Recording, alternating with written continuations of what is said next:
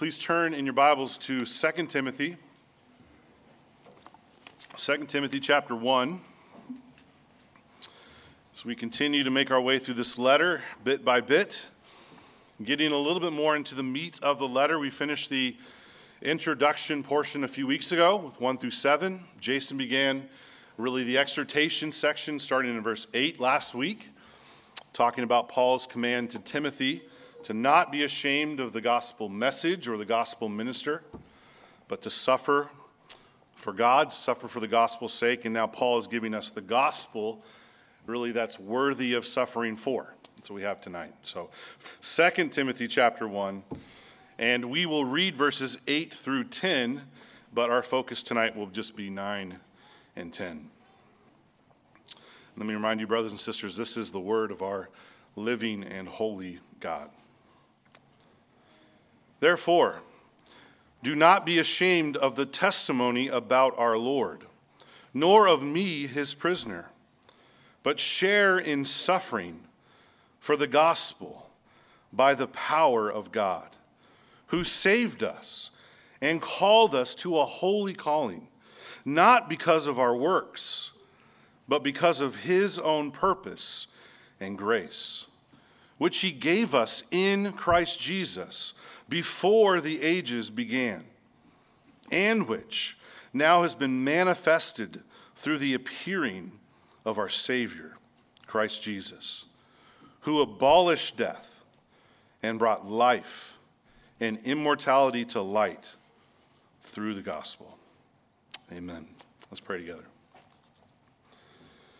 Heavenly Father, we give thanks for your word for the privilege of hearing it once again today. And we also give thanks as we remember the finished work of your Son, our Lord and Savior, Jesus Christ. Lord, we pray as we study your word tonight that your Spirit would illumine our minds so that we would understand your word and would help us to find great hope and peace in the resurrection to come. When the perishable puts on the imperishable and the mortal puts on immortality, and death is swallowed up in the glorious victory of our Lord and Savior, Jesus Christ. I pray this in his name and for his sake. Amen. well, in 155 AD, in a town called Smyrna, there lived a man named Polycarp. I know that name may not sound familiar to many of us, but that name was very familiar to most Christians in the early church. Some because they knew that Polycarp, this pastor, this bishop, was actually trained by the Apostle John himself. Um, so he was very well educated and, and knew his, his, the gospel well, but most people knew him probably because of his pretty famous death and martyrdom. Because you see, Polycarp lived in a time where it was a terrible time for Christians, where thousands of Christians were being brutally murdered by the Roman Empire. Some of them were burned at the stake, as Polycarp was. Some were stabbed, dismembered. Others, even right before Polycarp, they ended this about, his, about this time, but before him, they were fed to lions in the Colosseum. I'm sure many of you have heard of that, just to entertain the, the Roman citizens. Well, when Polycarp was an old man, he was arrested arrested for being a Christian, for stirring up people against the Roman Empire, which really just meant that he was calling people to repent and trust in Jesus and not Rome and, and believe that the Roman emperor was God. And so Polycarp was arrested and he was brought into an arena. But actually, when Polycarp was arrested, even before that, he had a dream. He didn't put up a fight when he was arrested because he had a dream the night before that he would be burned alive. And God would tell him that you need to play the man. And so when Polycarp was arrested, he went calmly and peaceably, and he was brought into this arena with Jews and Roman citizens and uh, before the Roman proconsul. And the Roman proconsul didn't originally want to execute this man. He was an old man, and he didn't want to make him a hero, and so he kind of offered him a deal. So, Polycarp, all you have to do to make all of this go away is say, Caesar is Lord, and to say, away with the atheists. That was a big deal because you see, back then, Christians were considered atheists because they would not bow the knee to the Roman emperor as God, admit he was an atheist. And so Polycarp actually agreed and he said, All right, fine. and he motioned towards the crowd and said, Away with the atheists. As you can imagine, didn't make people very happy. Um, the Roman proconsul got really angry, said, Don't you realize I can burn you at the stake? And Polycarp responded, Be that as it may, your fire will last no more than an hour, and then it will be quenched. But the fire that you face right now, under God's judgment, will never go out. And with that, they decided to kill him on the spot. And they tied him to the stake, lit the fire underneath him, and legend actually has it that the strong wind blew up the flames around him so they wouldn't touch him. Just went around him, and the executioner got angry and took out a sword and stabbed Polycarp. And the, the blood spilled out and almost put out the fire, is what the legend says. It's just, it's an incredible story, isn't it? Incredible, inspiring in so many ways. But I don't know about you, when I hear stories like that, and there are many of them, I think, what, what drove this man to be this bold, to go to his death like this? What did he believe about God that he could persevere in faith and live like this? Well, Paul essentially tells us in this passage. Really, it's, it's very basic, though. Paul basically says the gospel is what drives us to live like this. Our trust in the God of the gospel and the truth of the gospel is how we can persevere in faith. More specifically, Paul says in this passage, he actually calls us and calls Timothy to suffer for the God who has graciously and eternally saved us. Those are the truths that Paul presses on God's gracious, sovereign salvation and the wonderful gift of eternal life in Christ. And so, as we go through this passage, it's just a few verses, but there's so much packed into this kind of creed like hymn. Uh, I want to break it down into three sections. So, first, the gospel of salvation.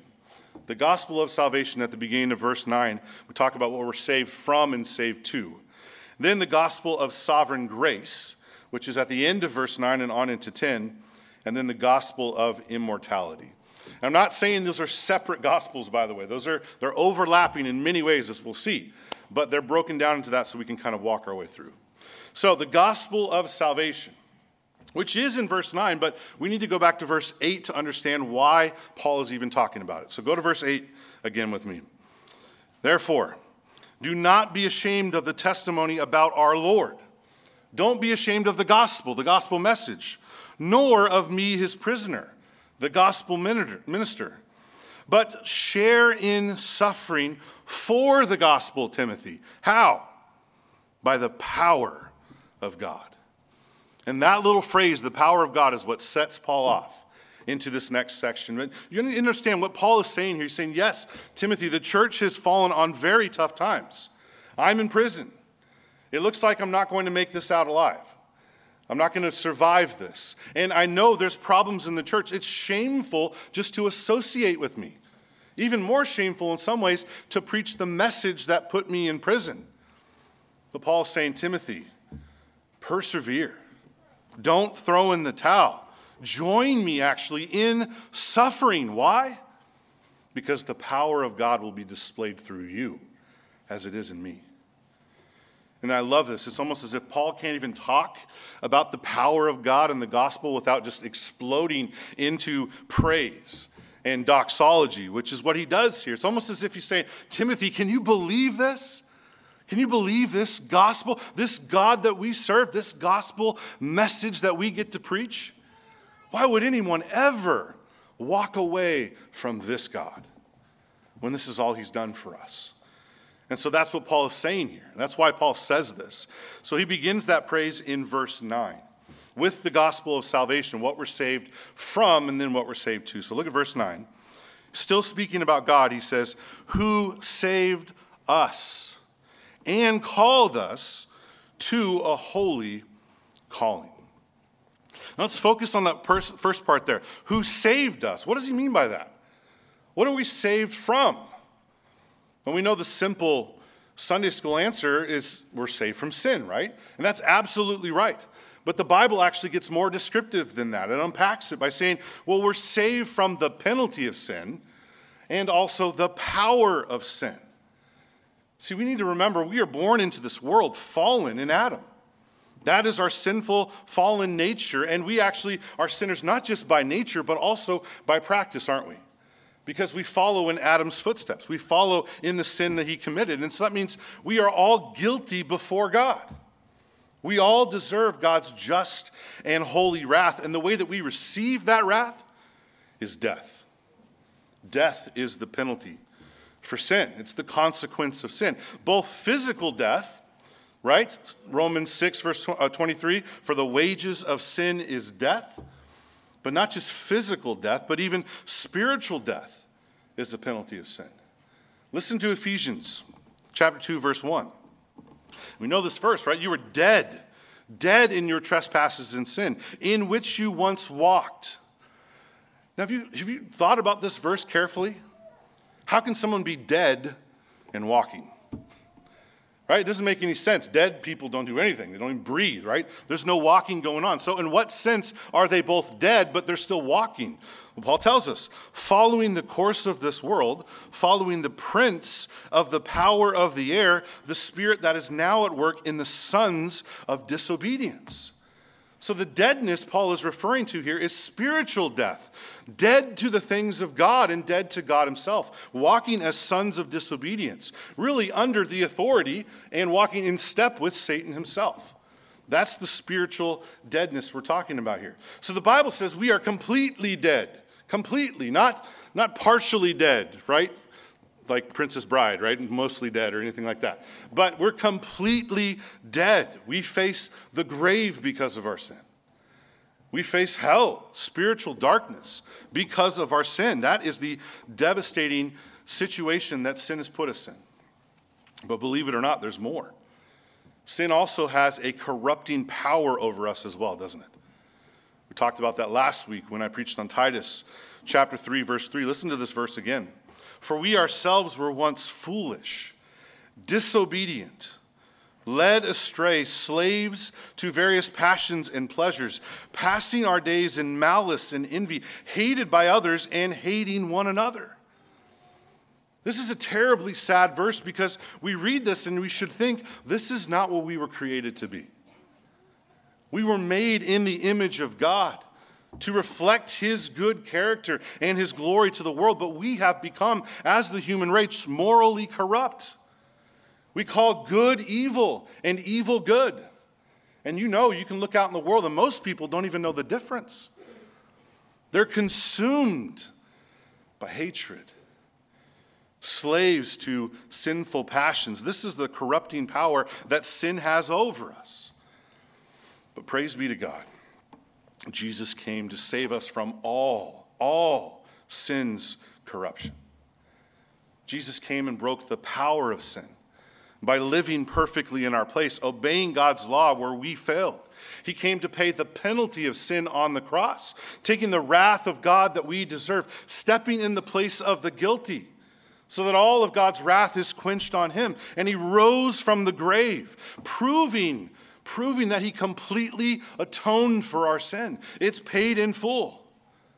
So when we trust in Christ, knowing he's been risen from the dead, vindicated by the Spirit, we know we are freed from the guilt of sin, the penalty of sin, the power of sin. And one day we will also be free from the presence of sin as well when our Lord returns and frees us completely from sin for all eternity. Jesus summarizes this beautifully in John 5, verse 24. He says, Truly, truly, I say to you, whoever hears my word and believes him who sent me has eternal life. Well, what does that mean? He does not come into judgment, the penalty of sin, but has passed from death to life. The power of sin is broken as well. But that's just what we are saved from, by the way. What are we actually saved to? It doesn't just free us, let us start over. No, we're saved to something. Our lives should look differently if we're saved. And we see that in verse 9 as well. Who saved us and called us to a holy calling. I think this is one of those things we get wrong as Christians a lot. We like to think, well, God has essentially made sinners innocent. Right? He just brought us right back to the garden and says, all right, you really messed up that first shot. I'm going to give you a second shot now. Don't mess this one up. learn from your mistakes and get it right. He just, I'm going to wipe the slate clean. No, that's not the gospel. It's not that he's made sinners innocent, he's turned sinners into saints, transformed us, took dead people and made us alive, made us new creations in Christ. We're not just called out of sin, we're also called into holiness. Not holiness in our own strength, but holiness by the power of the Spirit. And this would not be a foreign concept for Timothy or for the Ephesian church because Paul talks about this so much in the, the book of Ephesians. Listen to what he says in Ephesians 1 3. God chose us in him before the foundation of the world. Why? So that we might be holy and blameless before him. That's why we were saved. In fact, that's why God, at our conversion, gives us the Holy Spirit, seals us with the Holy Spirit, Ephesians 1.13. And that Spirit causes Christ to dwell in our hearts by faith, Ephesians 3.17. Why? Why are we sealed with the Spirit? Why do we have the Holy Spirit?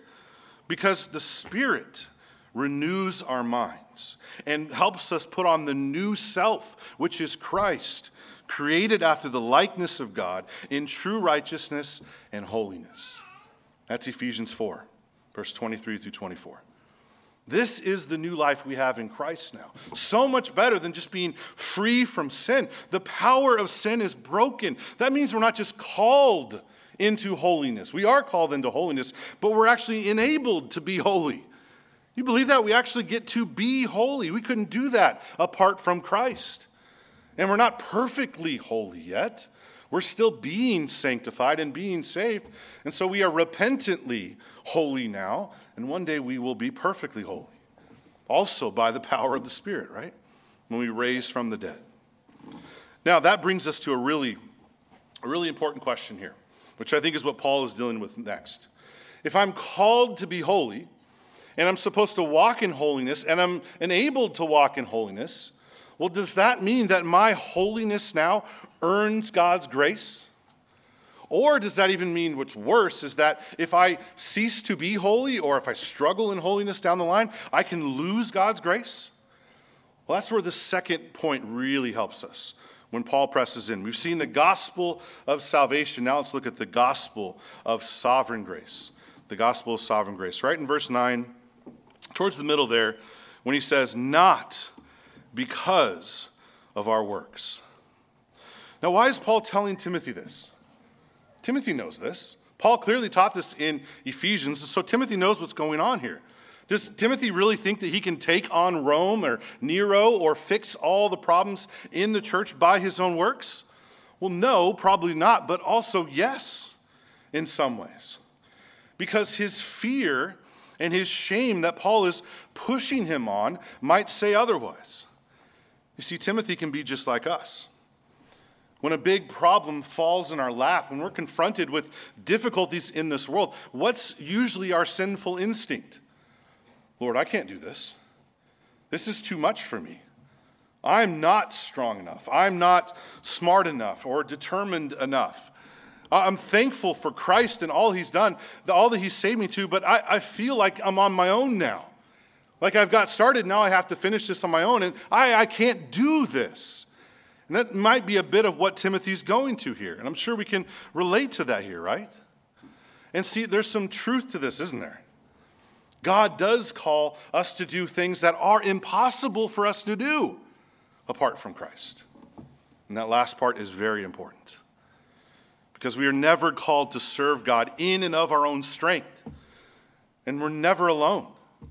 So Paul reminds Timothy here to not be ashamed. It reminds him of the sovereign grace of God from the beginning, so he can trust that this sovereign grace that he was given from the beginning will also sustain him through the ministry and through the rest of his life. So that's why Paul is pressing on this. So, first, in a negative way, Paul says you're not saved by works. Why not? Why aren't we saved by works? Well, because we have none, right? We have none. You Remember Romans 3 none is righteous. No, not one. No one understands. No one seeks for God. All have turned aside. Together they have become worthless. No one does good. No, not even one. And just in case we have any objections, says, no, no, no, my grandmother or my, whoever, Paul says, no. All have sinned. All have sinned and fallen short of the glory of God. You realize if this is really who we are, if the Bible says this and this is true, it is impossible to earn salvation by our works. Even our best works, on our best day, done with the most pure intentions of our lives, are still filthy rags to our God because they're still corrupted by our sin. We're still a mess, a sinful mess. So our best offering to God is worthless, worthless apart from Christ. And this reminds me of the call out, actually, we do at Providence a lot. And we have some Providence kids here. See if you even remember this. This call out, it's one of my favorites, actually. If it's wrong, what? Go make it right. That's there. The teacher, Megan, good job. You should probably know that one, yes. If it's wrong, go make it right. Hopefully the kids remember that as well. It's such a good, good motto and good way to live. But see, here's the thing we know it's wrong with us and God. We know we have a sin problem, very, very clearly seen in Scripture, but we don't have the ability to make it right. We have nothing, nothing to offer God. Or we can't fix our sin problem. The worst thing that happens when we do try to make it right we just expose how much broken we really are, how morally depraved we really are. So Paul's right in Romans 3 again. He says, For by the works of the law, no human being can be justified in his sight. And some might even say, well, wait a minute, doesn't God choose us? Doesn't He look down the, the corridors of time and say, I'm going to pick them because they would choose me in the future? No, absolutely not. And Paul makes that abundantly clear in this next verse.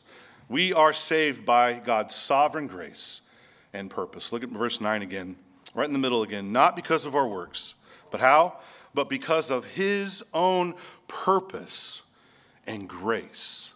And listen to this, which He gave us in Christ Jesus before the ages began. Literally, you might remember this when Chad preached it. That those words are before times eternal. God gave you grace before you existed. That's, that's hard to even process, isn't it? Not just before you were good or had done anything good uh, or bad, before you were you. God gave you grace. God planned to give you grace. So his grace is not dependent on anything in us, it is completely dependent on his sovereign will and purpose alone. And we know this is this glorious doctrine of predestination, don't we? Which again, Paul talks to the Ephesian church about in Ephesians chapter 1. Listen to this. It says, He, God, chose us in Him before the foundation of the world, that we should be holy and blameless before Him. In love, He predestined us for adoption to Himself as sons through Jesus Christ. According to what? According to His purpose and will, and to the praise of his glorious grace. God's the one that decided to give us grace, and he did it for his own glory. And how do we know, though, that this, this grace that was given to us before times eternal is really ours then? Well, we know that because of Christ and his appearing. Look at verse 10. And which now has been manifested through the appearing of our Savior, Christ Jesus now pay attention to this verse. What exactly has been manifested? It sounds like a thing, right? But it's really a person. The grace of God before time, that we were given before times eternal, has been manifested. So Paul is kind of saying here that invisible grace, at least to us, is now being made visible in Christ. That grace appeared in time and space and history in Jesus. He is the grace of God that we so desperately need. And He's also the grace of God we've been promised, hasn't He? God may have decided to do that long ago, but He's also promised to us that He would send the Messiah in Genesis 3:15 to come and crush the head of Satan forever. And then what do we see when Jesus shows up? 1 John chapter 1 verse 8 says that the one that Jesus appeared to destroy the work of the devil. He came to crush Satan, free us from the bondage of sin. That's the grace of God appeared in Jesus Christ. That leads us to our third point. Seeing the gospel of salvation, the gospel of sovereign grace. Let's look lastly at the gospel of immortality, the gospel of eternal life, the good news of eternal life, which is our hope beyond the grave. And it's in verse 10 again. And notice, please, as we look through this, there's kind of this saved from and saved to picture again in verse 10. Still talking about Christ, he says, who abolished death, destroyed death. Notice, past tense there. It's a done deal. Death is, is through. But he didn't just destroy it, he also brought life and immortality to light through the gospel. See, he didn't just save us from physical and spiritual death, eternal torment in hell, and the penalty of sin. He also saved us, too, in a way immortality, eternal life in Him. In other words, when Christ gives us new life, it's not just another life, it's not reincarnation. It's not more of, of just time under this sun, walking in fallen humanity. No, it's a newness of life, eternal life in Christ. Paul describes this beautifully in 1 Corinthians 15. The whole chapter, really. I'm giving you homework. Go and read that tonight because it's great. But let me just read a couple verses about the resurrected state, about the immortality that's promised here. Verses 53 through 55.